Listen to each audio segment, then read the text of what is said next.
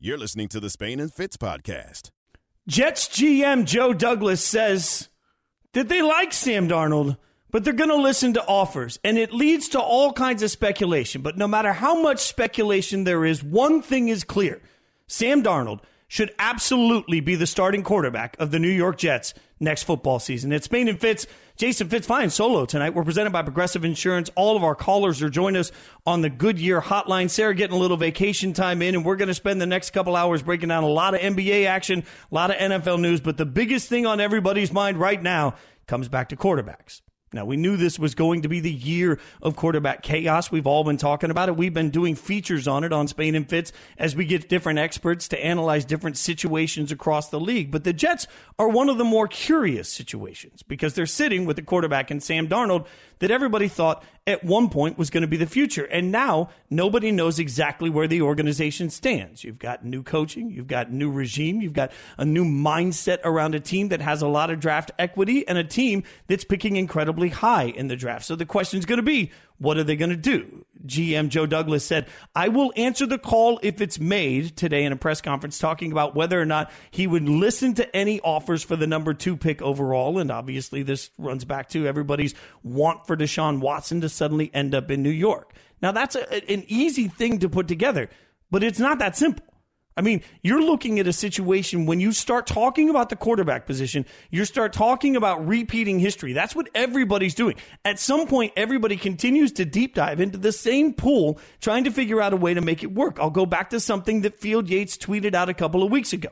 With the trade of Carson Wentz, there will now not be a single quarterback drafted in the first round from 2009 to 16 that's still with his original team. 0 for 22. So, what does it mean to have the second pick in the draft? It means that realistically, you're going to roll the dice.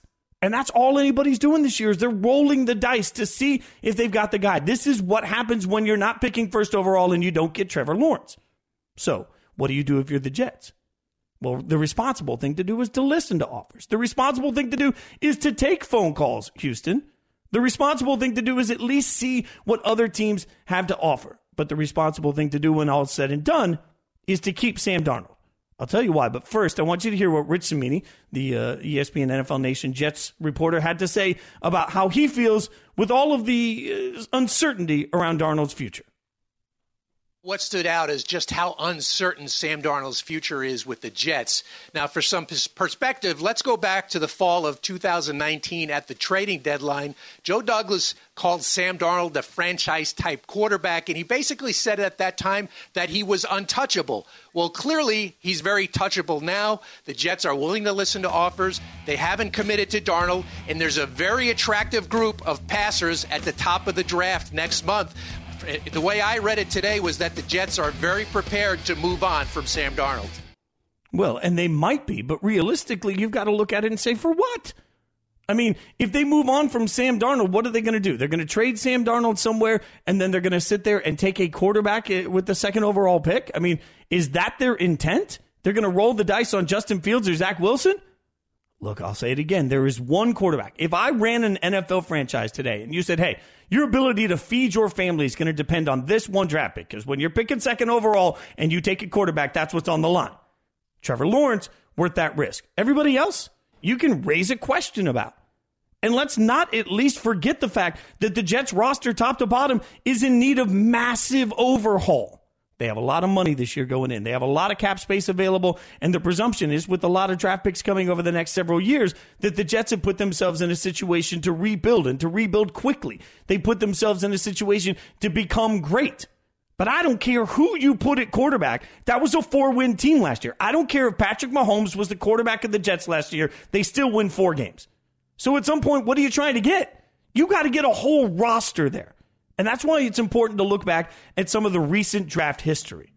ESPN NFL draft analyst Matt Miller was on Bart and Hahn, and he reminded everybody of one specific team that the Jets could be a lot like depending on how they handle draft day. I don't think that it would be a mistake. I do think that the fans would revolt, but so I look at it this: I do think Sam Darnold is fixable. Now he may never live up to what we all thought he was going to be coming out of USC, right? That's that's a different conversation. You have forget those expectations. But is he fixable to where he can become a good, a playoff caliber quarterback? I do think so. The Jets have to weigh Sam Darnold against this quarterback class, and they have to weigh the value of the number two overall pick against the value of Sam Darnold. And that's so much of it. The value of the number two overall pick against the value of Sam Darnold. And Matt also talked about the Colts and how the Colts basically went in and rebuilt everything, their entire roster. And then they sat with so many draft picks. At that point, they could turn around and use those draft picks on players that other teams needed to get rid of, DeForest Buckner, right? So you think about what draft capital gives you in the future. For the Jets right now, they've got to answer a question of what they're trying to accomplish, short term and long term. And this is where there's always sort of a disconnect for organizations. It's part of the reason that I support long term contracts for new GMs and new coach, coaches. Part of the reason I support that is because you need guys to know hey, you're going to get five or six years to build this. You're going to get the time you need. Because if your thought process is, hey, I'm coaching the Jets now, and I want to come in and I want a new quarterback because that new quarterback is. You're listening to the Spain and Fitz podcast. Spain and Fitz on ESPN Radio, the ESPN app, Sirius XM, Channel 80. Jason Fitz flying solo tonight. Sarah Spain getting some much deserved vacation for the rest of the week, but I'll be with you, hanging out every single night. Don't go anywhere. We're going to be having a good time. By the way, it's Women's History Month, and you'll notice across the landscape of our show, we're doing uh, some cool things. You're going to hear from a lot of uh, female guests, some of our favorite voices that are women across sports you'll hear from. So, uh, and that will continue tonight. So stay tuned for some of that. Uh, we're presented by Progressive Insurance. All of our guests join us on the Goodyear Hotline. Now, one of the biggest conversations that seems to have legs for some reason right now is changing the NBA logo. Now, remember, Kyrie came out last week and said that he thinks the logo should be changed to Kobe. We talked about it briefly on Spain and Fitz at the time, and uh, I'm not sure there are a lot of people in the world that are bigger fans of uh, Kobe, the player, than I was, and a uh, huge influence to me in so many ways in life. That being said, I don't think that there's a great argument for changing the logo in the first place. But secondly, if you are going to change it, is Kobe more identifiable to the entire world when you think of basketball for generations than I don't know, like Michael. You know, it, this is pretty simple to me. Uh, there, there's one, you know, icon of the NBA that stands above the rest. Whether we want to have a greatest of all time debate or just iconic of all time debate, it's Michael. So to me, if we're going to have a discussion about changing the NBA logo, it would be let's change it to Michael Jordan. So that being said, it does at least raise an interesting conversation I heard this morning on Keyshawn J. Will and Zubin, KJ and Z, the morning show, as they were talking about what would it look like for an NFL logo? We wanted to have one player that represented the NFL and would encompass the entirety of the sport. Who would it be? So this was their thought on how to uh, create an NFL logo. It would be Jim Brown for me. I, I think everything that he embodied as a player, the, what he stood for in, in the social and just and, and early on now, we talking we wasn't even thought of. Mm. All, all of those sort of things. And – from an iconic standpoint, he's larger than life, man. Really in the football world. I mean, Jim Brown for for us that didn't get a chance to see him play, it, it's it's kind of mind boggling, just who he is. Like you mentioned Jim Brown, and people just go, "Oh man." I love Jim Brown. I think it's harder and harder to deny Tom Brady with the way that he's been winning at the clip that he just. I mean you can call it recency bias, fine. Um, but him winning a championship with the Tampa Bay Buccaneers, the fact that he got drafted 199th, you know, to turn out to be one of the greatest players we've ever seen, if not the GOAT, the greatest player of all time, seven Super Bowl championships. Zubin, it's um, Tom Brady's building this legacy at the quarterback position, how we're enamored with the quarterback position. Tom Brady has to be in the conversation too. So this is a great conversation from the guys this morning about who would be on the NFL logo. I want your thoughts. You can tweet me at Jason Fitz. You can also tweet the show at Spain and Fitz. Give me your thoughts on who you would put on the NFL logo.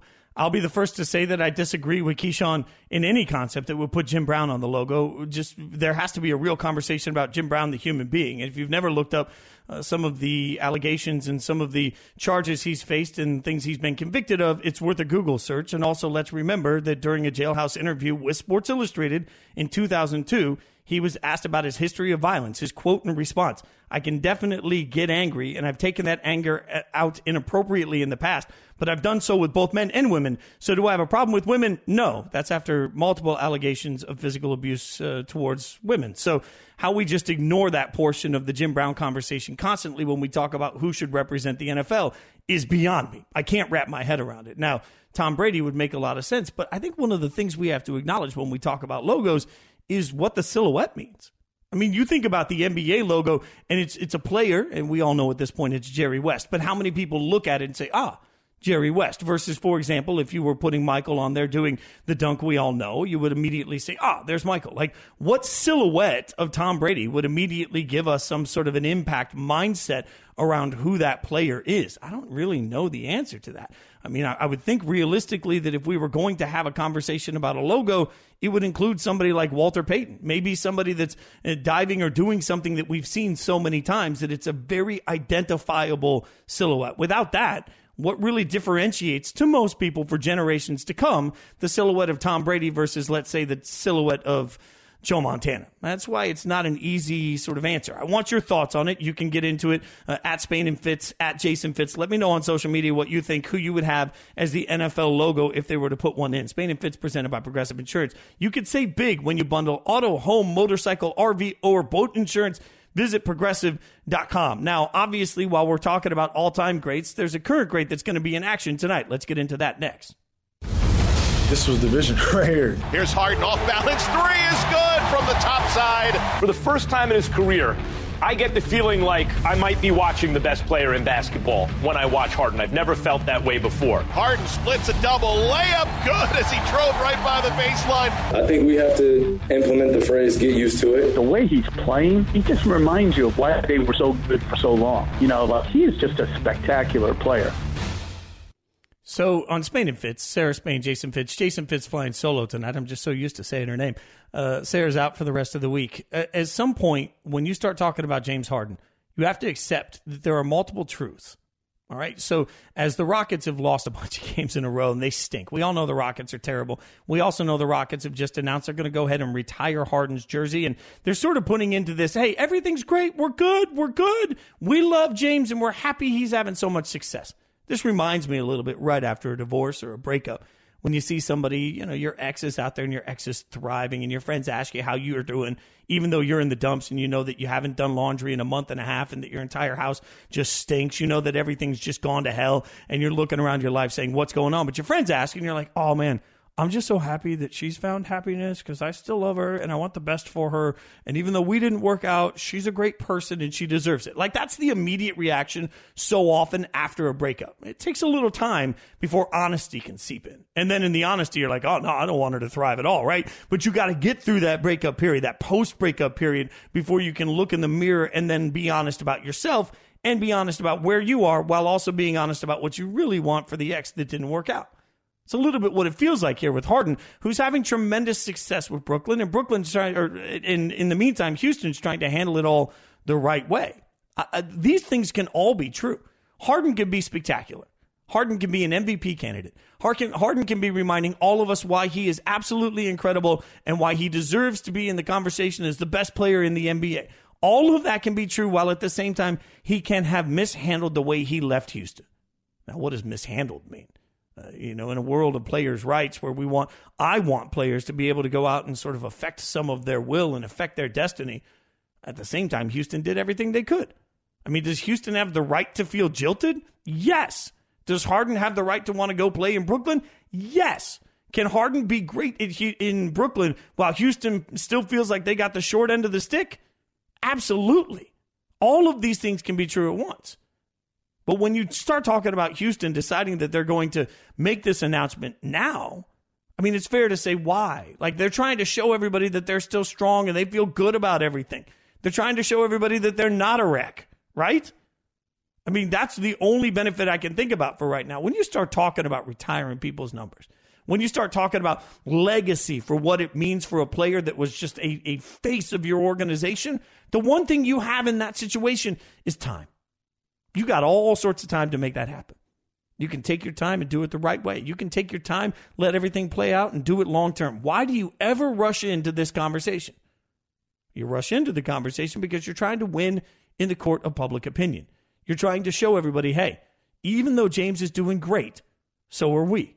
Maybe right now, the best thing to do, and I'll steal this from Gojo. Mike Golic Jr. used to always say when we were working together, sometimes the best thing to say is nothing at all. And that's the hardest thing to say.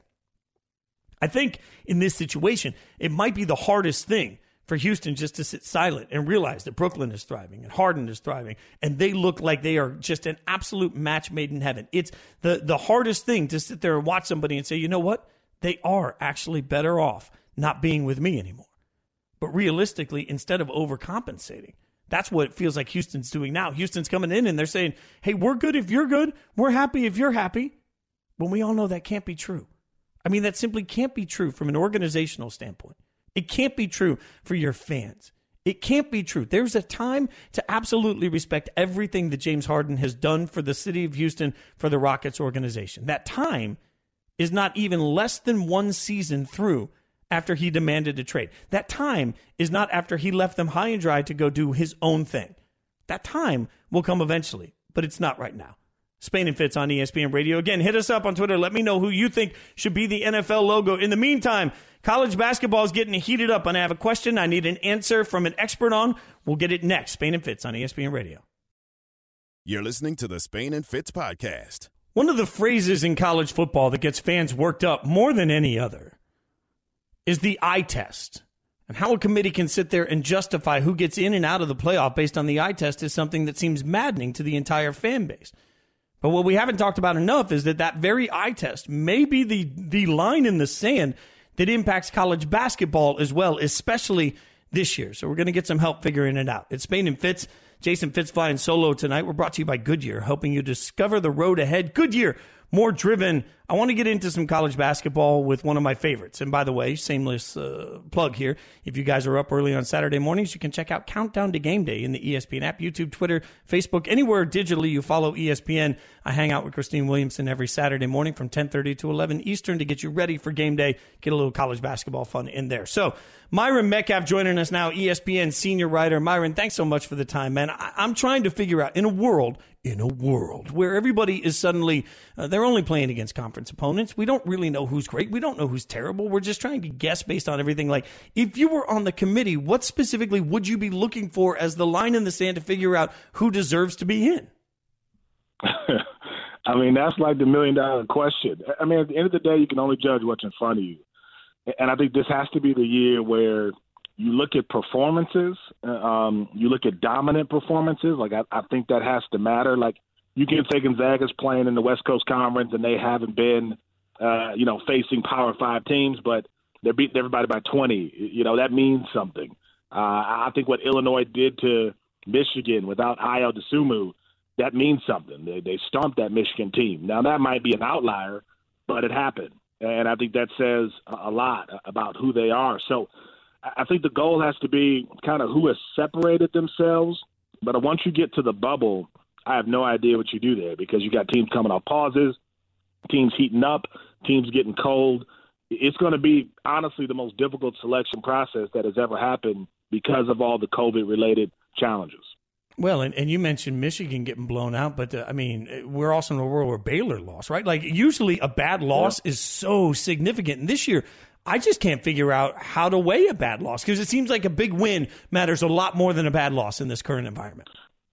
Yeah, I mean, you look at that Baylor team that comes off a three week pause, right? They they don't practice together for three weeks, and then they play Iowa State and nearly lose that game. Clearly, they weren't the same team. Then they go to Allen Fieldhouse in Lawrence, Kansas, and they lose to the Jayhawks. And then they almost lose to West Virginia. I mean, maybe you can make the case that they should have lost that game. But I think the Saturday game against Kansas, that says more about Kansas, right? I think Kansas is just a good team, improving team. And to squeeze out a win at West Virginia, I think the committee will look at this Baylor stretch and go, you know what? They're back. Uh, we've seen what they've been able to do. Uh, yes, they were looking rocky early on after the pause, but they're back. I just don't know how other teams will be assessed, though. I don't know how many how teams will be looked at in terms of if they struggled after a pause. How will the committee take that into consideration? Because this is just going to be it's going to be weird, man, to see who gets in, who gets left out, and then who's actually ready to compete once the tournament begins. We're talking to Myron Medcalf, ESPN senior writer on Spain and Fitz. Jason Fitz here, and you know, last year at this time, the, this was when everything started to shut down, right? Like we were, were right at that one year anniversary conference tournaments. Uh, you talk to so many players and coaches around the game. I mean, how does that last year's moment play into the heads of everybody this year when they're trying to remain cautiously optimistic, but still have that recent moment in their minds? It, it honestly kind of feels like everybody at a poker table with somebody on a hot streak, and like you don't want to talk, right? Like you don't, whatever your superstition is, like you're sticking to it because people are really trying to avoid saying anything about last year. Because I keep telling people, college basketball is the one sport that actually knows what it's like to lose a championship. Like this isn't a team that's trying to prevent losing the NCAA tournament for the first time. They're trying to make sure it doesn't happen for a second time. So I think there's just a lot of cautious folks. A lot of coaches are just saying, "Get me from the conference tournament to the NCAA tournament with no problems. Knock on wood." And they're just hopeful that they can get into that bubble. I think once you get into the bubble, I think once you get to Indianapolis, I think things will go fine. I think things will will be good uh, because there will be a lot of protocols and restrictions for players and coaches and staff in Indianapolis. The challenge is going to be how you get from this point to the start of the tournament, which is starting later, not a Thursday, starting on Friday. And then some of these tournaments, Jason, are going to end this weekend. So you got kids who are going to have to wait two, three weeks before they get into that bubble. And we all know a lot can happen between now and then. So I think a lot of coaches are cautious and they're just trying to knock on wood, man, and hope for the best. So, Myron, has the NCAA given us any indication of what happens, God forbid, if we get into the bubble, we're in the tournament, and a team that's in that bubble has a positive test? That team is eliminated. Uh, according to the NCAA, they forfeit the game. Um, th- there's only one way for replacement teams to be used, and that is before the team actually starts. So, per that policy, the first four teams that are left out of the field, they will be in line to replace anyone who has a challenge going into the tournament. So technically, Gonzaga, God forbid you would never want to happen, could have a challenge with COVID before the tournament. And technically, if that happens, let's say Duke is the first team left out. Duke would then replace Gonzaga in the bracket. They won't receive the bracket. Duke would just play as a number one seed. The same thing could happen to a 16, and Gonzaga could end up playing Duke in the first round if that's what happens. You hope it doesn't happen, but there is that chance. Once you get into the bubble, once the tournament actually starts, there are no replacement teams. If you can't continue, if your team can't continue, you're eliminated. Your opponent advances. So that is the reality of this. There will be no replacement teams. If your team can't go, you're out. The tournament continues without you. We're talking to Myron Medcalf, ESPN senior writer on Spain and Fitz. This is Jason Fitz, and you know you mentioned Duke a second ago, and I always find it interesting, Myron, because Duke's not used to being on the bubble. We all know that, but you've got some brand name schools that are on the bubble that you know have played better of late than they played early on. When you start looking at COVID and the impact that it's had on this season, and then you see teams that are improving at the very end of the season, is there some human nature element that's going to give more credit to big brands that we've seen do this before that are playing well to say, oh, early on the struggles must have been COVID related. We should put them in the tournament? You know, I, I mean, that's always going to be the conspiracy theory out there. Uh, the challenge is going to be like these brand names just haven't done enough. You know, like if Michigan State is left out, it's because they just haven't been good enough, right? No matter how strong they end the season, like they've got to do a lot still I think, to get in. Uh, Kentucky has no chance unless they win the SEC tournament. Duke, to me, is out. Uh, and maybe not the first team out, maybe the fourth or fifth team out. They just haven't been good enough. So I don't know how you kind of give those teams credit and say, oh, they kind of got hot late. Maybe they put themselves in the conversation. I just don't see it. And then a team like Indiana uh, just can't win, you know, down the stretch. Syracuse, Memphis, same thing. So in a year where you've got these bubble teams that have a legitimate case – and it's the brand name versus the generic brand, certainly I think we all have seen moments where the brand name wins out. The problem this year is a lot of these teams just aren't good enough, and they're going to get left out because their resume doesn't qualify no matter what their name is. It feels like every year, Myron, we see, you know, teams beat up on each other, but you're totally right. Like eh, when you start talking about the Big Ten, we've seen a lot of mediocre teams that one week look like world beaters and the next week look like they have no idea what they're doing on the floor. So I like, I don't envy the job of the committee in trying to figure all of this out. Uh, we've seen so much conference play since that's all we've seen. Does that in any way sort of lessen uh, the, the conference tournaments for everybody when, when all we've seen this year are teams within the same conference take each other on? You know, I actually think it makes them more fun. Like if you think about the Big Ten tournament, right? like those semifinals are going to feel like the Elite Eight. Like you could technically get Ohio State, Illinois, uh, a Michigan team that's right there in the mix for a number one seed. Like you can get all those teams competing uh, at the end. You can also get a team like Michigan State maybe making a run and pulling off an upset. Big 12, same deal. You got Kansas, which looks really good. Baylor looks great. West Virginia could have a rematch from that great game yesterday against Baylor. So there are just a lot of options, I think, in these conference tournaments. And I think the basketball will be good because a lot of these teams are just now finding a rhythm. So I think we're going to see some of our best basketball of the year in these conference tournaments, and that's what will make them very fun to watch. Before we let you get out of here, Myron, uh, there's a serious conversation going around the college basketball landscape right now with Creighton's uh, coach Greg McDermott. I'm going to talk about it in a second. Before I get anywhere, for anyone that hasn't seen, he made some racially charged statements to his team. Uh, what were what was your reaction to it, Myron? Uh, I was disappointed. I mean, and, and it it's sad. Um, I thought it was traumatic what he said. I thought that's harmful. Um, and I just wasn't concerned about the apology. I was worried about the young men in the locker room. I don't think he should be allowed to coach tonight. If I'm being honest, I think he should be suspended. Um, because, and I talked to multiple coaches last night after this happened. I said, if a white player in your locker room had looked across that locker room at it, at the black players on your team and said, guys, we need you to stay on the plantation after you lost a game, would that white player be allowed to play the next game? Every coach I talked to said no. Every coach I talked to said no. There would have to be a process before I allowed that player back onto the team. I don't know why that's different with coaches who suspend players who make mistakes all the time. If Greg McDermott has sincerely made a mistake, that's possible. I mean that that you know the phrasing that he used, I've never heard it before. I don't know why he would use that in that context after loss, but it was wrong, and it was racist and it was traumatic for the people around that locker room who had to hear it. I don't know why he's allowed to coach tonight. If the school is serious, he should be suspended for this Villanova game, and then you figure it out from there. But to watch him coach after making those comments, I'm having a real hard time stomaching that. Myron, I always appreciate you, my friend. Thanks so much for joining us. Thank you. Myron Medcalf, ESPN senior writer. Those are his thoughts on some uh, controversial statements, some awful uh, racially charged statements that were made by Greg McDermott. I'll give you my thoughts on it and uh, why my opinion is a little bit harsher uh, than Myron's is. We'll do it next. Spain and Fitz on ESPN Radio. You're listening to the Spain and Fitz podcast. Action has consequence, and accountability is everything, especially when you don't just represent yourself, you don't just represent your players, but you represent an entire university. And right now, more than ever, that's a message that needs to be heard. It's Spain and Fitz, ESPN Radio, the ESPN app, Sirius XM Channel 80. Jason Fitz flying solo tonight. And we're going to get to some Straight Talk brought to you by Straight, Straight Talk Wireless. Greg McDermott is the head coach of Creighton men's basketball team. He's issued an apology for what he said last week after a loss with his team. Stood in front of his team and he's admitted to saying specifically, quote, Guys, we got to stick together. We need both feet in. I need everybody to stay on the plantation. I can't have anybody leave the plantation. Now, let's understand that this is a white coach talking to a room full of players that are mostly black, right?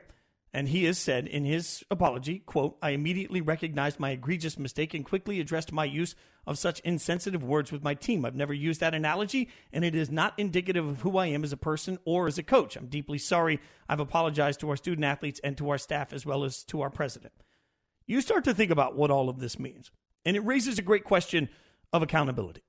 You just heard Myron Medcalf before we went to commercial talking about the fact that he shouldn't be coaching tonight. I'll take it a step further. I don't think Greg McDermott should be coaching at all. I think at some point action has consequence. When you represent a school, when you are the front porch to an organization, when you are the very person that represents the brand, the image, the ethics, the morals of a school, you are held to a higher standard. That's the only fair way to do it. Because when you are a coach, you sit in living rooms, you look at parents and you say, I'm going to raise your young man safely. I'm going to make sure that he grows into the young man that you know he can be. It's part of the sales pitch. Man, you're pitching education, right? You're pitching the school. We talk about these things all the time. You better be pitching those things because let's be real, players can't transfer very easily. Just because a coach leaves doesn't mean a player can just suddenly go play anywhere they want. We've limited player movement and every time it comes into some sort of conversation, the answer is, well, they committed to the school, not to the coach. Okay, so fine. Who is the coach in this situation? The coach is now the ultimate representative of the school because his sales pitch, his sales pitch to the family is come play here because of this environment, because what I can create, and because how I can improve you as a person. The sales pitch to the alumni, to the donors, is I will represent you on the court. And what's the demand that a coach makes? A coach sits in front of his team and says all the time, Remember, everything you say and do represents the brand that you wear on your chest. When kids go away for a break, for a vacation, when kids are out for the summer, what do we always hear? Remember, everything you do represents the school that you play for. We ask kids to live to a certain standard, but we don't ask coaches. Now, I understand anybody can make a misspeak. I've done it myself. I'm the first to admit it. I've said things in front of the microphone that I regret. I've looked back. I've had to apologize for things I've said when I got heated on a mic. A hundred percent. But action has consequence. And when you are an educator, when you are paid to lead young men and at a university, representing a university as an educator, you have a higher responsibility. If a math teacher stood in front of his math class and said, Guys, this test was terrible. I'm going to need everybody to stay on the plantation. What would the reaction be? How would that teacher be received? Would that teacher still have a job? The answer is plainly no. It is plainly no. And just because somebody is leading a basketball school that is having a good year doesn't mean that that standard's any different. If anything, coaches have to be held to a higher standard. I want you to hear what Jay Will had to say. ESPN host, you heard him this morning on KJNZ. This was his initial reaction to McDermott's comments.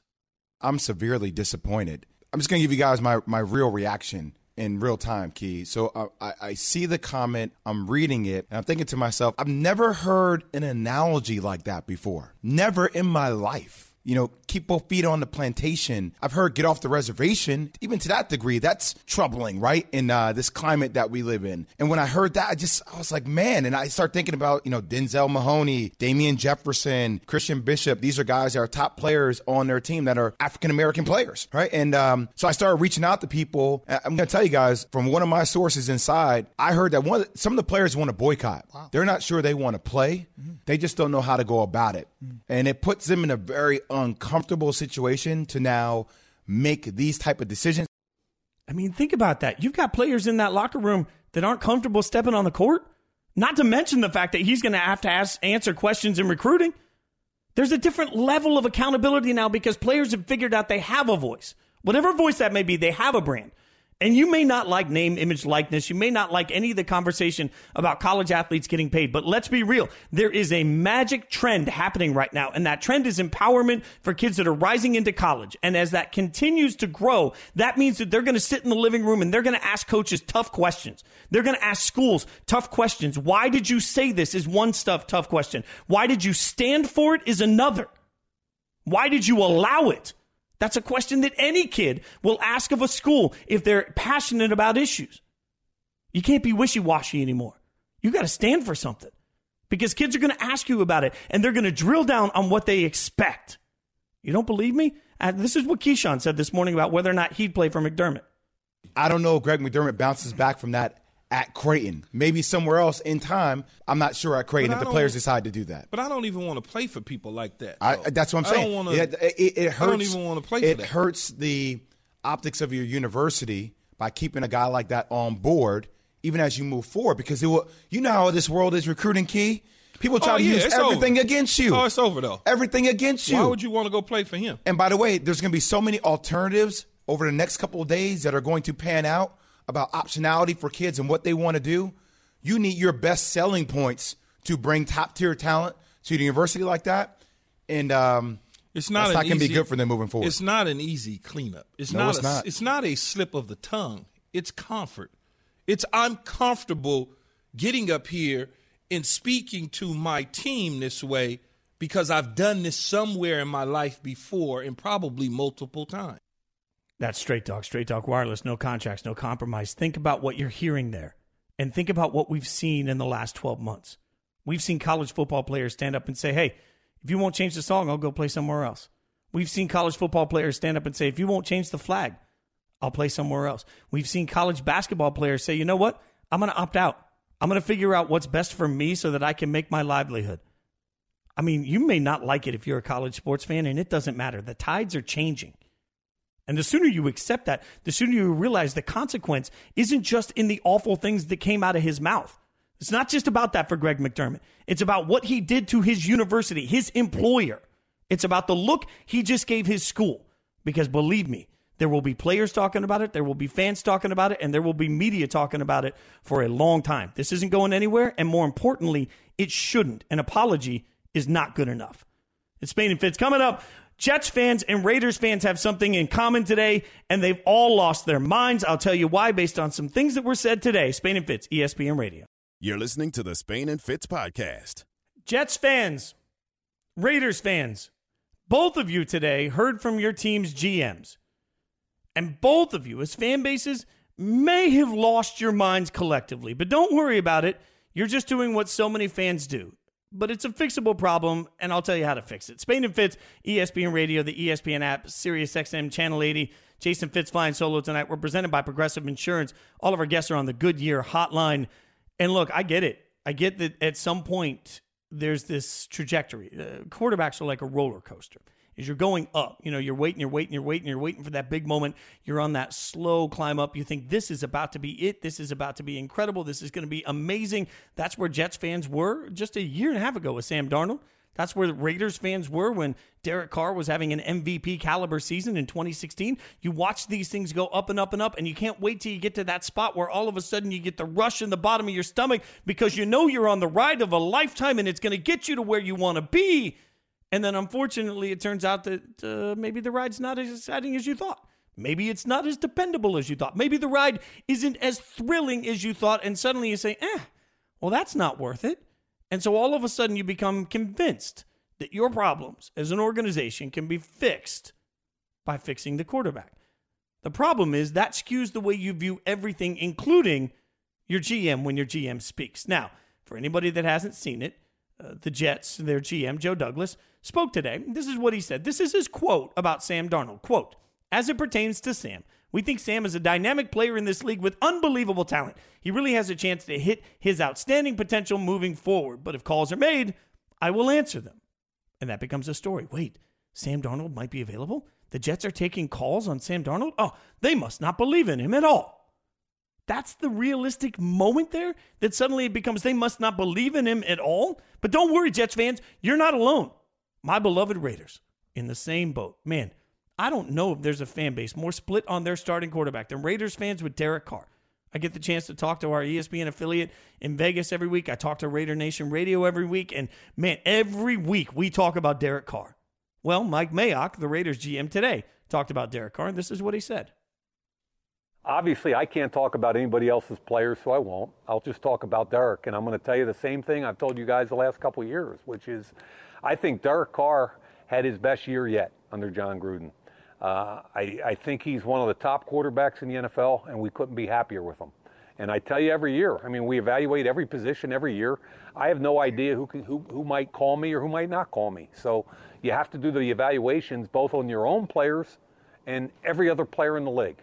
And you got to stack your boards and understand what league value is all around the league. And we do that. But if you're asking me about Derek, I mean, I think Jon and I would both stand shoulder to shoulder and pound the table for Derek Carr. So you got the GM of the Raiders saying, you know what? The head coach and I would stand shoulder to shoulder. We would pound the table for him. I'm still going to listen to calls, like because you never know who's going to call or what's going to be out on the table. And suddenly, what am I getting? I'm getting tweets from Raiders fans saying, "Up, dreaded vote of confidence." I'm getting tweets from other Raiders fans saying, "Mayock just building up his worth." Like, at what point do you actually want your GM to speak so that you'll take him for what he's saying? Yes, yes, you can look at it and say, "Well, of course, these teams want to ble- they want to build up their own quarterback." because that builds up trade value. And what if that quarterback's still back in the room? Fine. Or, or you look at your your GM and you say, well, why aren't you being more aggressive? Why aren't you taking calls? Like GMs are they're, they're done either way. They're done if they do, and then they're done if they don't. Hard to say without using the other word. I mean, you start thinking about what we expect from GMs. What is it? You want your GM to be honest? What did these two teams' GMs tell you today? The Jets and the Raiders gave you similar messages. We believe in our guy. We think our guy's going to be great. We think our guy can be fantastic. But when the phone rings, we're going to take a call because you have no idea what's on the other end of that call. For all you know, some dumb team's going to offer you 15 first round picks and lifetime uh, gift certificates to Fleming's for free steak. I mean, you don't know. So you take the call. That's the smart thing to do when you run a football team. You're obligated to take the call. That's what you do. But that doesn't mean that there's any value on the other line. See, this is the other spot where football fans just lose their minds. Spain and Fitz, Jason Fitz flying solo tonight on ESPN Radio. The other spot where everybody loses their mind is disproportionate value. You are convinced. If you are a Jets fan, you are now convinced that your team will be a liability if they go in with Sam Darnold at the quarterback position. You are convinced that your team is going to be trash if Sam Darnold's your starting quarterback. But in the same breath, you're convinced that somebody else is going to trade you a ton of equity for him. Really? Play the shoes on the other foot game.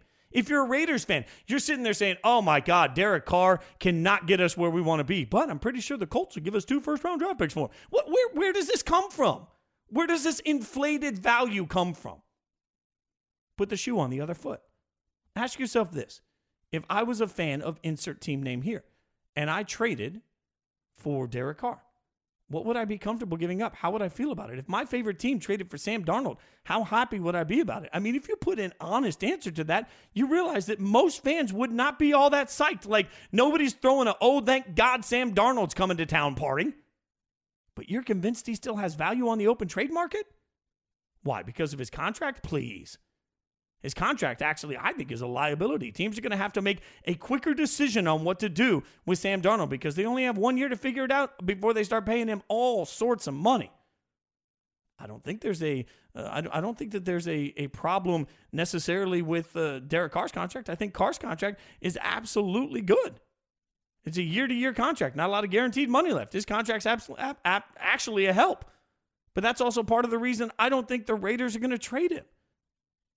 And what are you trading him for? Again, what are you trading him for? You got to suddenly come in. Now, you guys know I'm risk averse at the quarterback position. I hear that all the time. I don't love taking big risk at the quarterback position. I don't love rolling the dice because when you roll the dice at the quarterback position, everybody's job's on the line. All right. When you start over at the quarterback position, remember, I said earlier, it takes three years to know if you got your guy. So that means that you are starting a three year, mm, maybe, mm, maybe not, mm, maybe process all over again.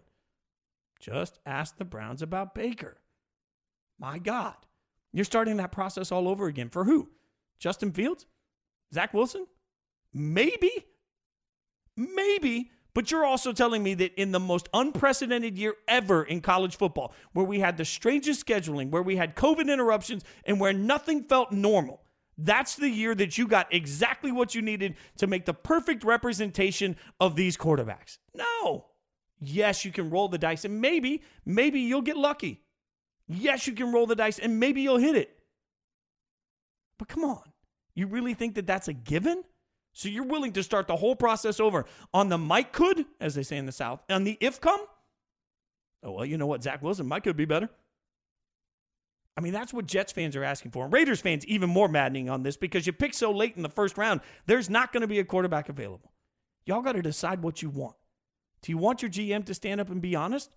Do you want your GM to be good at his job? If the answer to those two questions are yes, then what you should hear from them is simple. We believe in our guy, we love in our we love our guy, and we're going to continue to take phone calls because that's the right message from a GM. That's also the right business strategy from a GM, and that's just a smart way to make football business decisions every single day. That's what you should want from your GM. If anything today, Raiders and Jets fans have one thing in common. They can both look and say, hey, maybe the guy running this organization has a tone, a, a mindset on the tone he needs to take in these press conferences. The other part of it is both fan bases need to get really comfortable with the fact that there is a very real possibility that there is no change at the quarterback position. And that also doesn't mean all is lost. Spain and Fitz coming up. Who needs the All Star break the most? And does anybody even really get excited for it anymore? I'll tell you why I don't think they do next. Spain and Fitz on ESPN Radio and the ESPN app. You're listening to the Spain and Fitz podcast. Spain and Fitz on ESPN Radio, the ESPN app, and Sirius XM Channel 80. Jason Fitz flying solo tonight. We're presented by Progressive Insurance. All of our guests join us on the Goodyear Hotline like I said, ESPN Radio presented by Progressive Insurance. Progressive's Home Quote Explorer is changing the way you buy home insurance now. You can go online, Get a custom quote and save both time and money. Who doesn't want to do that? Learn more at progressive.com. I'm asking you guys out on the at Spain and Fitz, at Jason Fitz, uh, in honor of some of the conversation that we've been having about the NBA changing their logo. If they were going to add an NFL player to the NFL logo, who would it be? I've had a few of you point out that the shield is bigger than any player. Thanks for not answering the question. All right. I tweeted out a specific question, as specific as I could, and I still had people say, well, nobody's ever going to. Okay. Thank you so much. But as for the responses, we're getting getting a lot of votes for Walter Payton, which makes a lot of sense to me. A couple of votes for Bo Jackson, uh, a lot for Barry Sanders, though. And I think Barry makes sense too. Like you think about individual running styles and sort of the way they looked at famous poses, right? Famous poses uh, to me make a lot of sense. And so uh, Barry Sanders had a really familiar looking silhouette when he ran, and, and Walter Payton with the one handed uh, football. Also, uh, Jim, uh, Big Ten man 77, said, I could see this as the, as the logo, and it was Montana holding the. Uh, touchdown hands up in the air. I love that actually. That reminds me of my childhood, though. I'm an old man, right? So a lot of kids would look at that and say, What? Also, a lot of you guys sarcastically suggesting some of the big boys. So on behalf of Michael Luke Jr., I'll say I love the thick love, uh, but I don't think uh, I don't think an offensive lineman is going to be the logo of the NFL just because they are uh, particularly large people. So uh, also, I'm surprised I haven't gotten more votes. A, few for Joe Namath in the uh, fur. I'm surprised I haven't gotten more Tom Landry wearing the uh, you know wearing the top hat the, the, the the hat look for him. So not a top hat whatever that hat is you know what i'm saying uh, but keep them coming at jason fitz at spain and fitz. Uh, who would you put uh, on the nfl logo if they were going to add a player? In the meantime that nba logo conversation reminds me that the all-star break is coming up. And uh, if we're going to have a conversation about the all-star break it comes in a couple of different layers. Number one is the all-star break really that significant anymore and I know every year we talk about this, has it died down? But but I think there's a reason for it. And part of it is the change in the game, right? When you think about the dunk contest, when I was a kid, the dunk contest was everything. Well, why was it everything? I mean, partially because you have Michael Jordan competing all the time, but also because dunks hadn't been thought of that way. I mean, the evolution of basketball and the athleticism and the way the guys are playing right now, the dunks that you see in games sometimes are better than the dunks that we were seeing in the contest in the late 80s, early 90s. That sort of process through how dunking is done and the way kids grow up doing it at this point, to me, makes the dunk contest almost eh, boring. I mean, it's become, as a producer extraordinaire Jake pointed out as we were getting ready for the show, it's become less about the dunk and more about the props. Uh, it's fun watching somebody jump over a bunch of different things to dunk a basketball, sure. But just like a monster truck show is fun for a few minutes for me, like, oh, cool, that truck went over how many cars? After you see that once or twice, it just sort of falls flat. So I'm looking at it saying, what could possibly be done in a dunk contest that really blows your mind anymore? Think about the Olympics. All right, back back in the day, uh, when you would see figure skaters do anything that had triple in front of it. Like I don't know anything about what's what, but I know that a triple Salchow or triple Lutz. I don't even know what those are, but I remember as a kid hearing triple in front of anything, and it meant massive score, and the judges would just be in awe on the broadcast. Right now, you see everybody doing quads, quadruples. I mean, because triples are so yesterday. I don't know how you continue to top these incredible feats. I mean, the athleticism is remarkable. But when you see it year in and year out, it just sort of at some point runs numb. And so for that reason, it feels like the, the, the slam dunk contest has a lot, a lot of it lost a lot of its equity with so many of us. But what about the shooting contest, the three point contest? Well, yeah, that was also a lot of fun to watch as a kid because you were watching, you know, the guys just throw them up. And it was just great to see somebody shoot with that level of accuracy and that level of pace. The problem is the NBA's changed so much that that's also just a normal game. I mean, watching a college basketball game right now is about the same as watching a three point contest was again in the late 80s and early 90s. I mean, everybody's heaving them up from everywhere. I don't want to take anything away from an all star game experience, but I'm just not sure that there's really any value left in it. We've gotten so accustomed to seeing superstars on every team We've got so accustomed to the year of the duo or the, the trios that are required to win championships that seeing all stars on the court at once together doesn't really have that same emphasis. We got so used to heroes and villains in one era of the NBA where everybody hated each other that seeing them come together or against each other in an all star game felt special. Uh, it doesn't necessarily feel that way. It was also in a previous generation tougher to see games all the time. You didn't get to see every game, every team. So you might not have seen Donovan Mitchell play. Well, now everybody does. You see the highlights constantly, you see every single game. All of this takes away some of the meaning on the All Star experience. And that's unfortunate for the NBA because for a long time, it was an incredible part of how the brand built, and it was an incredible thing that you looked forward to year round. The problem is now it's not working. And rather than give us the same dull thing over and over and over again, I challenge the NBA find a way to do something different. Find different challenges, find different explosive ways for people to have fun. Let people see things they've never seen before because the same old, same old isn't working. Spain and Fitz, ESPN Radio. Uh, in the meantime, as we look at who needs to break the most, I mean, the Lakers are falling apart. And I keep telling you every week, I'm not worried about it. They don't have any AD. They've lost five of their last seven. But it does feel like maybe they need a break. LeBron uh, taking a night off. Maybe they just need a moment to regroup, which is unfortunate for the rest of the NBA because you got to feel like when you hit this sort of a lull in the middle of the season, it will just become some level of you know uh, motivation later in the year. To me, when you start talking about the NBA break, uh, the All Star break this year is particularly tough on some teams. The Mavs have won nine of their last twelve. The Knicks back to five hundred. I mean, I, I'm seeing some teams that have a little momentum. The last thing you necessarily need right now, when you've got a little momentum, especially with younger teams, is a break. Spain and Fitz on ESPN Radio. And uh, Jake points out, producer extraordinaire, that maybe NBA players are making extraordinary things look ordinary. I think that's probably true. Don't we see that in the MVP conversation? I mean, come on. When Russ averaged a triple double, it was a big deal, right? But then all of a sudden it happens again, and we're like, eh, eh, Think about the MVP conversation. Is there any more meaningless MVP than the NBA MVP? We trash whoever the MVP is if they don't win the championship, so it's worthless. It actually becomes a, a, less meaningful award, and we all know it doesn't include the playoffs. That's a debate every year. I'm not having that debate right now.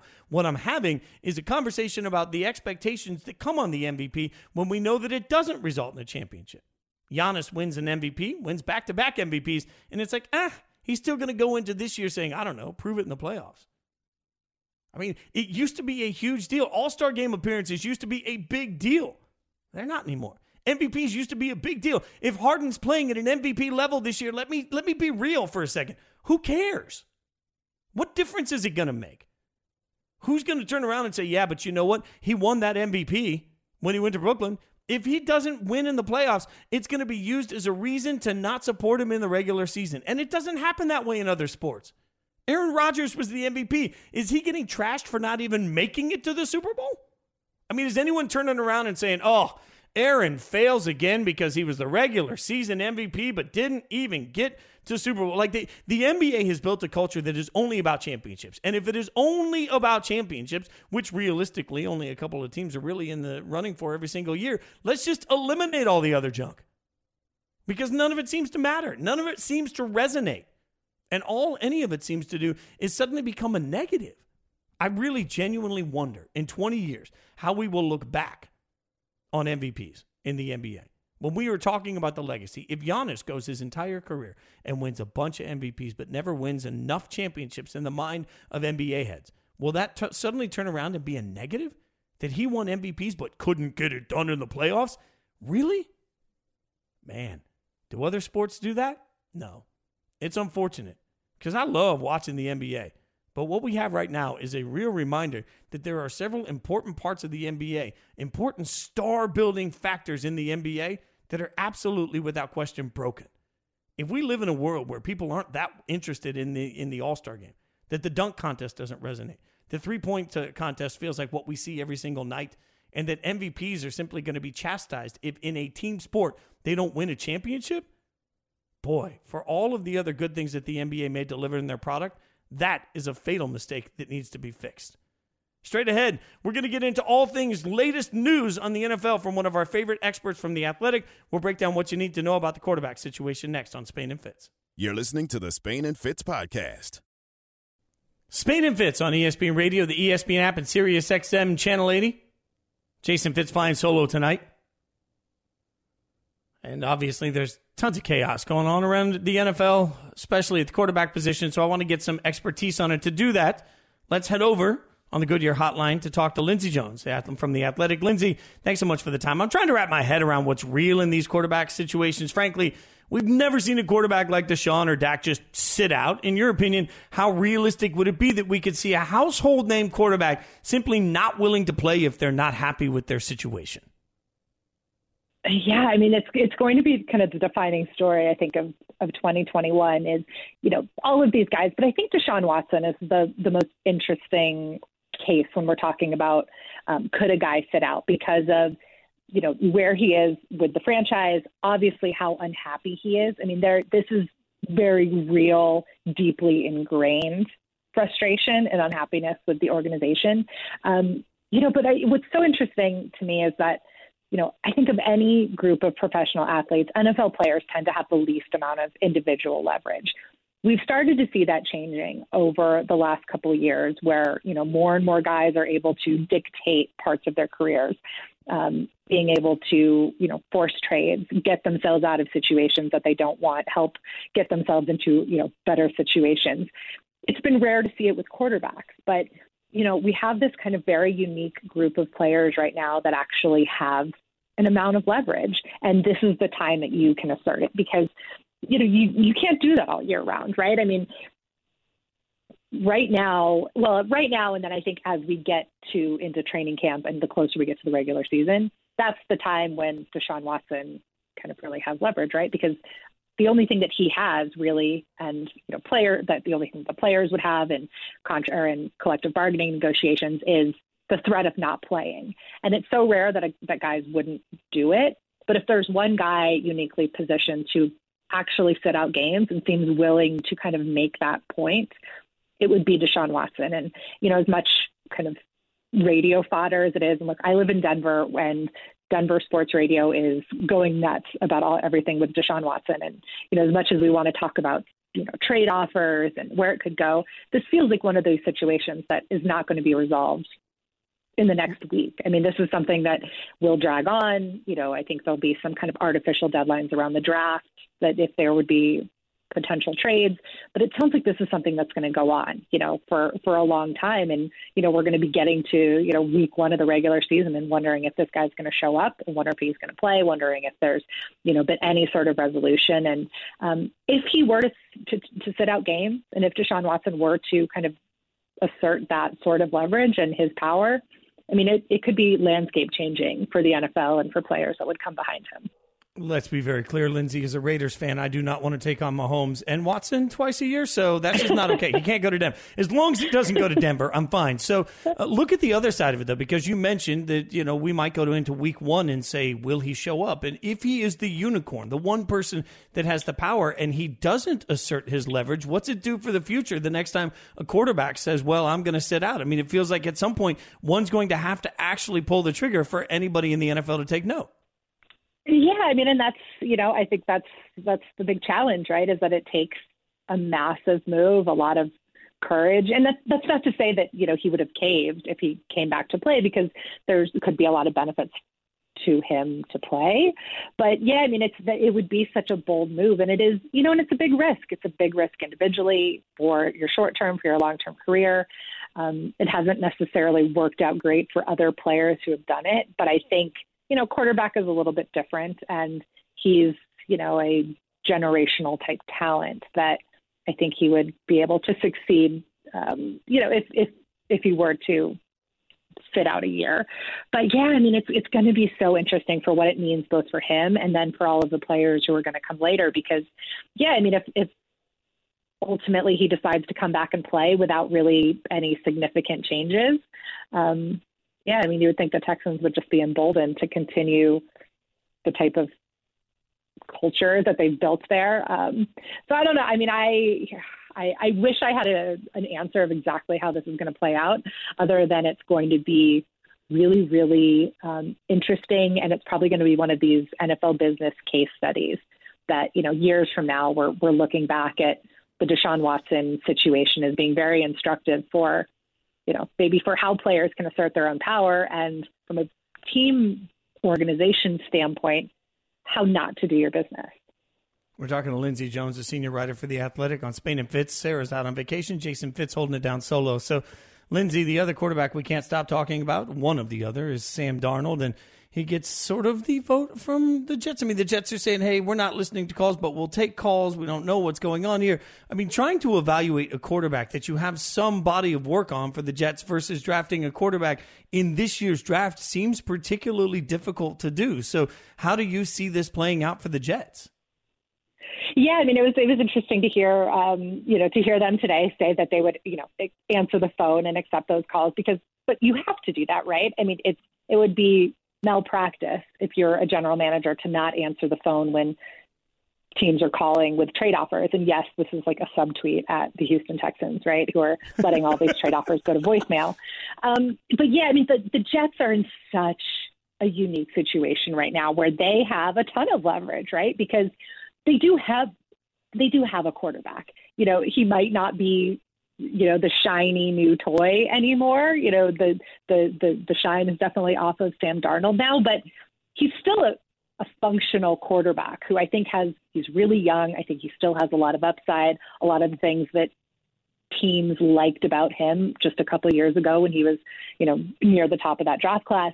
You know, a lot of that stuff is still there and you have to wonder, okay, how much of what happened to him with the Jets was because of coaching, was because of the weird and random injuries that he had along the way. You know, can he be fixed? They also have a lot of draft capital. They also, you know, they're sitting at a very desirable position. So, you know, they're really in a great situation right now to, to be the Jets because, you know, you can accept all of these offers. You can just hear what people, you know, might want either to get Sam Darnold and, you know, then they can go ahead and draft their new quarterback, or they're in a position where they could trade a lot of picks and they could get in the Deshaun Watson C6. I mean, I think if there's any team that is maybe best situated to make a lot of moves and to maybe be a complete, um, you know, to kind of own free agency and own this next month, it's it's just the Jets because of kind of the clean slate they have with new head coach, and you have so many options at quarterback that most other teams don't have. We're talking to Lindsay Jones, senior writer for the Athletic, Spain and Fitz, Jason Fitz. Uh, I love what you just mentioned about free agency because it raises a really difficult question in my mind of how to handle free agency this year. I mean, you're talking about a salary cap that's lower than teams had initially expected a few years ago, obviously because of COVID, and a couple of years that look like they could be uh, slightly less stable than normal for the NFL. The NFL has uh, no idea what it looks like right now, money wise. So uh, even though we know this stuff always works out, Lindsay, how does this impact in your mind free agency and the way teams will uh, sign contracts and how much money they're willing to shell out? Yeah, so it's going to be um, it's going to be really interesting over the next couple of weeks because we we don't yet know exactly what the con- what the salary cap is going to be. The the NFL and the NFLPA about 10 days ago or so decided to raise the floor. So it's not going to be any lower than 180 million. You know, the baseline. So last year was 198.5 million. So it won't be any lower than 180.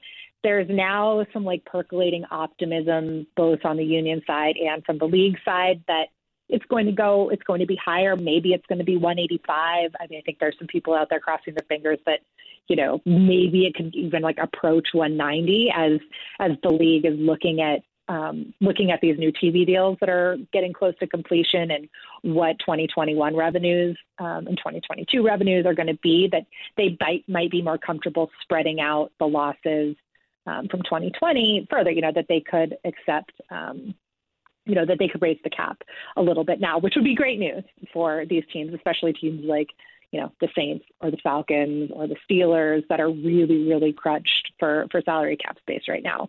But, you know, I think, you know, when you talk to agents, when you talk to people uh, kind of around the league, the expectation is, is that the stars are going to be taken care of. Like the, the, the biggest names who are on the free agent market are are still going to get paid. We might not be seeing record setting deals across the board like we did a couple years ago when the cap you know was making its ten million dollar jump year after year. But the, the the top tier free agents they're going to they're going to be paid. The question is what happens to maybe the second wave to more of like the NFL quote unquote middle class, the guys that you know aren't the biggest stars, the guys who you know typically might be getting those kind of wow, he got paid that much money kind of deals.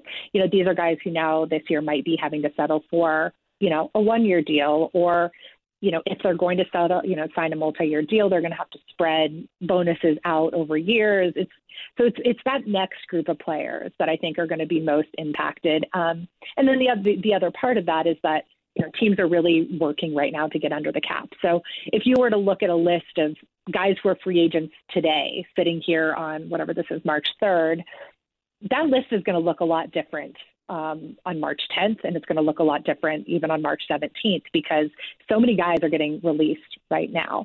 So that free agent pool is changing. There's still going to be, you know, the franchise tag coming. So, you know, there's a lot that's going to happen between now and uh, I guess two weeks from now when, when free agency officially starts.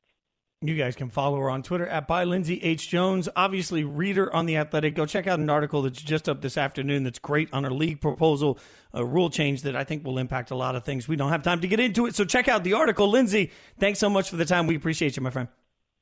Thanks, Jason.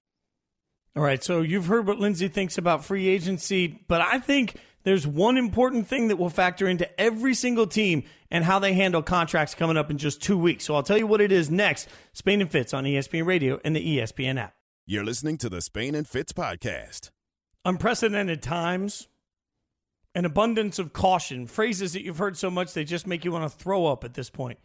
But phrases that are going to continue, I think, to play into the offseason – of the NFL when it comes to how money is spent. Spain and Fitz on ESPN Radio, the ESPN app, Sirius XM, Channel 80. Jason Fitz flying solo tonight. And look, we just uh, talked to Lindsay Jones from The Athletic about free agency, what's upcoming, and how money could be spent. And uh, it's an important part of what you need to realize as you look at your favorite team. Understanding that teams do a great job years in advance of looking at the salary cap and anticipating issues. The salary cap was instituted in 1994. Quick history lesson for you. The salary cap increases usually year to year, and it's only decreased one time. That was in 2011. They based the increases on how much money was made by the league. It all gets profit shared, split out, and that decides what the uh, cap is. One time in history it's decreased, and that was 2011, the year of the NFL lockout. Something, by the way, that the league anticipated. They knew that there was the possibility of labor issues, so as they structured contracts, not only the league, but agents also structured contracts to try and stay out of the way of whatever could happen for a lockout so that they knew that they were in the right position to negotiate smart contracts moving forward. So, since then, over the past seven years, the league has seen its salary cap per club increase by at least $10 million per year. All right. So when you think about what we had last year was $198.2 million in 2020.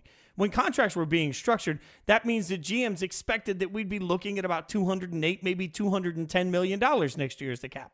Now, what do we find out instead? We find out with no notice, with no working understanding of what's to come, and with no anticipation. Because remember, even contracts signed a year ago right now had no idea that this was going to be the lasting effect of COVID 19 we see a salary cap drop. Now, you'll hear a lot of people say, well, yeah, it's dropped to $180 million. That's a $18 million drop from last year. No, it's a $28 million drop from what was anticipated. A $30 million drop in money that's available to spend is absolutely awful for teams as they try and figure out how to move forward. That's why it's important to remember going into what we're going to see this year with free agency because there's no easy solution to that as Lindsay alluded to, you're going to see a lot of players cut because not a lot of people were suddenly looking at it saying, okay, well, we're going to have to make up this shortfall. A lot of teams were already up against the salary cap, with teams like New Orleans well above the cap. But now all of a sudden, not only are you against it, you're against it, plus there's an extra 30 million to figure out. All of that is why I think what we're going to see in free agency is a level of uncertainty, an abundance of caution, unprecedented times sitting down at a negotiating table. It's easy right now for NFL GMs, for team presidents, for coaches and agents to say, hey, we have no idea what's going to happen this fall.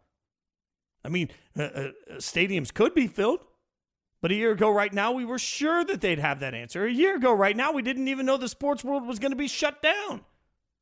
So, as we sit in negotiations for free agency, as a team, are you going to be comfortable spending money that may not be available because you have no idea how full your stadium will be? Hell no. And if that's the answer, then you got to be really careful about how you spend that money. And you got to be careful about the terms, which is why it also plays to the player's advantage to look at terms and say, okay, what do I want to do? Now, if you're JJ Watt, you're nearing the end of your career. If you can take two years on a deal, you're going to take it because that makes the most sense. But usually, players that are younger in their career want longer deals. That's what you're fighting for. I think we're going to see more two year deals than we've ever seen. Why? Because it makes sense from both sides. If you're a team, you don't want to you don't want to pinch yourself in where suddenly you have no opportunity to have any flexibility against the cap, not knowing where the cap is going to go. If you're a player, you don't want to lock yourself into a long term deal, not knowing if suddenly there's new TV rights coming up. We all have heard that new TV, TV contracts being negotiated. Maybe stadiums get full again, and all of a sudden you've locked yourself into a five year deal based on what you think are going to be the economics during COVID, and you find out suddenly that those economics are no longer in play. There's a ton of extra money out there. That's a worst case scenario for a player that doesn't want his contract to be quickly outdated. That's why Lindsay talked about how the big names are still going to get paid. I don't think so. I think we're going to see a much, much tighter market. I think we're going to see short term deals all over the place with a lot of money today and a lot of money for next year because those are the only things you can sort of try and anticipate. You'll move money around right now to try and figure out what's next. But man, you can't lock yourself into five years when you have no idea what two years from now is going to look like. It doesn't make sense for the player. It doesn't make sense for the team. I think what we're going to see on the opening days of free agency are short deals with big bursts of money. And we're going to see a lot of teams suddenly be cautious. We're going to see a lot of big names that sit out a few days longer than we usually are used to. And all of that will impact everything moving forward for every team. Because, man, you're willing to spend money on a Sean Watson. But are you willing to spend money on somebody else? Is Yannick Ngakoue going to suddenly break the bank for you? You're going to have to be a lot more careful. You're going to have to be a lot more cautious when you go into how you spend money. And all of this plays into the entire offseason. We're going to see Spain and Fitz, ESPN Radio, Jason Fitz. And that's part of why Sam Darnold will continue to come into the conversation. That's why proven entities that have known contracts that are short term, what do you got with Sam Darnold? You know how much time you have on that deal? You know how much time you have to turn around. You got four. This is year four for him. So you get this year, and then you get the opportunity on a fifth year option or a franchise. You know exactly what you'd be getting into for Sam Darnold, right? You know exactly what you'd be getting into if you if you traded for him, and if you're the Jets, you know exactly what you have if you keep him. Abundance of caution. Matt Miller, ESPN NFL draft analyst, earlier on Bart and Hahn talked about why it wouldn't be a mistake for the Jets to keep Darnold. I don't think that it would be a mistake. I do think that the fans would revolt. But so I look at it this I do think Sam Darnold is fixable. Now he may never live up to what we all thought he was going to be coming out of USC, right? That's that's a different conversation. You have forget those expectations. But is he fixable to where he can become a good, a playoff caliber quarterback? I do think so. The Jets have to weigh Sam Darnold against this quarterback class, and they have to weigh the value of the number two overall pick against the value of Sam Darnold. The value of the number two overall pick is an important part of it because you can say, hey, well, they could get a quarterback at a value and start their clock over for having a quarterback contract. Yes, or they could get another part of their roster additionally at a value. Remember, the Jets have a ton of money to spend, and I get it. I get that the Jets have a ton of money, but that doesn't mean they know anything about the money next year. Nobody does. So you have to look at this. Like we look at so many things in our own personal lives. Like I'm going to make a pros and cons list. Well, the pros list for many teams right now is who's in the building, who do we know, and what do we know about them? Not just in the sense of who they are, but in the sense of what their contract situation is going to look like. Because if you add the variable of money, if you add the variable of not understanding what your monetary situation as a team could look like in two years, that's another variable that could make you more cautious in everything you do this offseason, whether it's the draft or whether it's free agency. Caution how you get your team to be better but you do it in a way that doesn't mortgage your future when you don't know what your future could look like is everything. Thanks for listening to Spain and Fitz. Freddie and Fitzsimmons coming up next. Sarah Spain going to join them and Michael Jordan. Check it out. That's next. Thanks for hanging out with us. Thanks for listening to the Spain and Fitz podcast. You can listen to the show weeknights at 7 Eastern on ESPN Radio and on the ESPN app.